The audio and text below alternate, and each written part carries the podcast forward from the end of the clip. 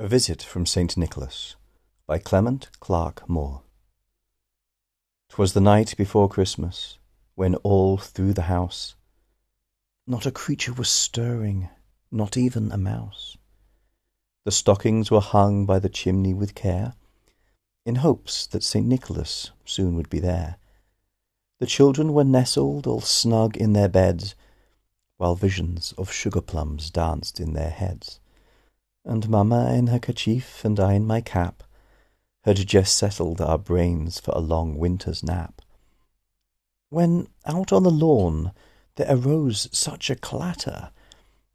I sprang from my bed to see what was the matter. Away to the window I flew like a flash, tore open the shutters and threw up the sash.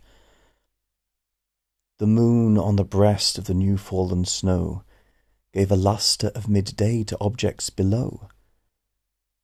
When what to my wondering eyes did appear but a miniature sleigh and eight tiny reindeer, with a little old driver so lively and quick, I knew in a moment he must be Saint Nick.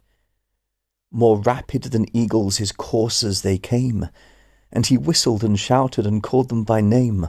Now Dasher, now Dancer, now Prancer and Vixen, on Comet, on Cupid, on Donner and Blitzen, to the top of the porch, to the top of the wall, now dash away, dash away, dash away all.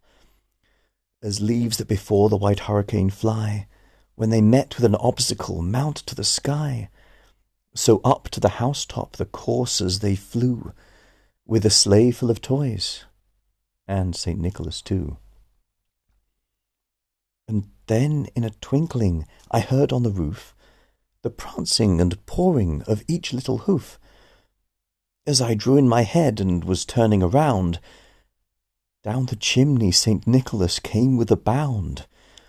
He was dressed all in fur from his head to his foot, And his clothes were all tarnished with ashes and soot. A bundle of toys he had flung on his back, And he looked like a peddler just opening his pack. His eyes, how they twinkled! His dimples, how merry! His cheeks were like roses, his nose like a cherry. His droll little mouth was drawn up like a bow, and the beard on his chin was as white as the snow. The stump of a pipe he held tight in his teeth, and the smoke, it encircled his head like a wreath.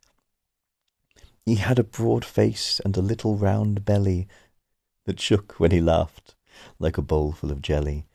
He was chubby and plump, a right jolly old elf, and I laughed when I saw him in spite of myself.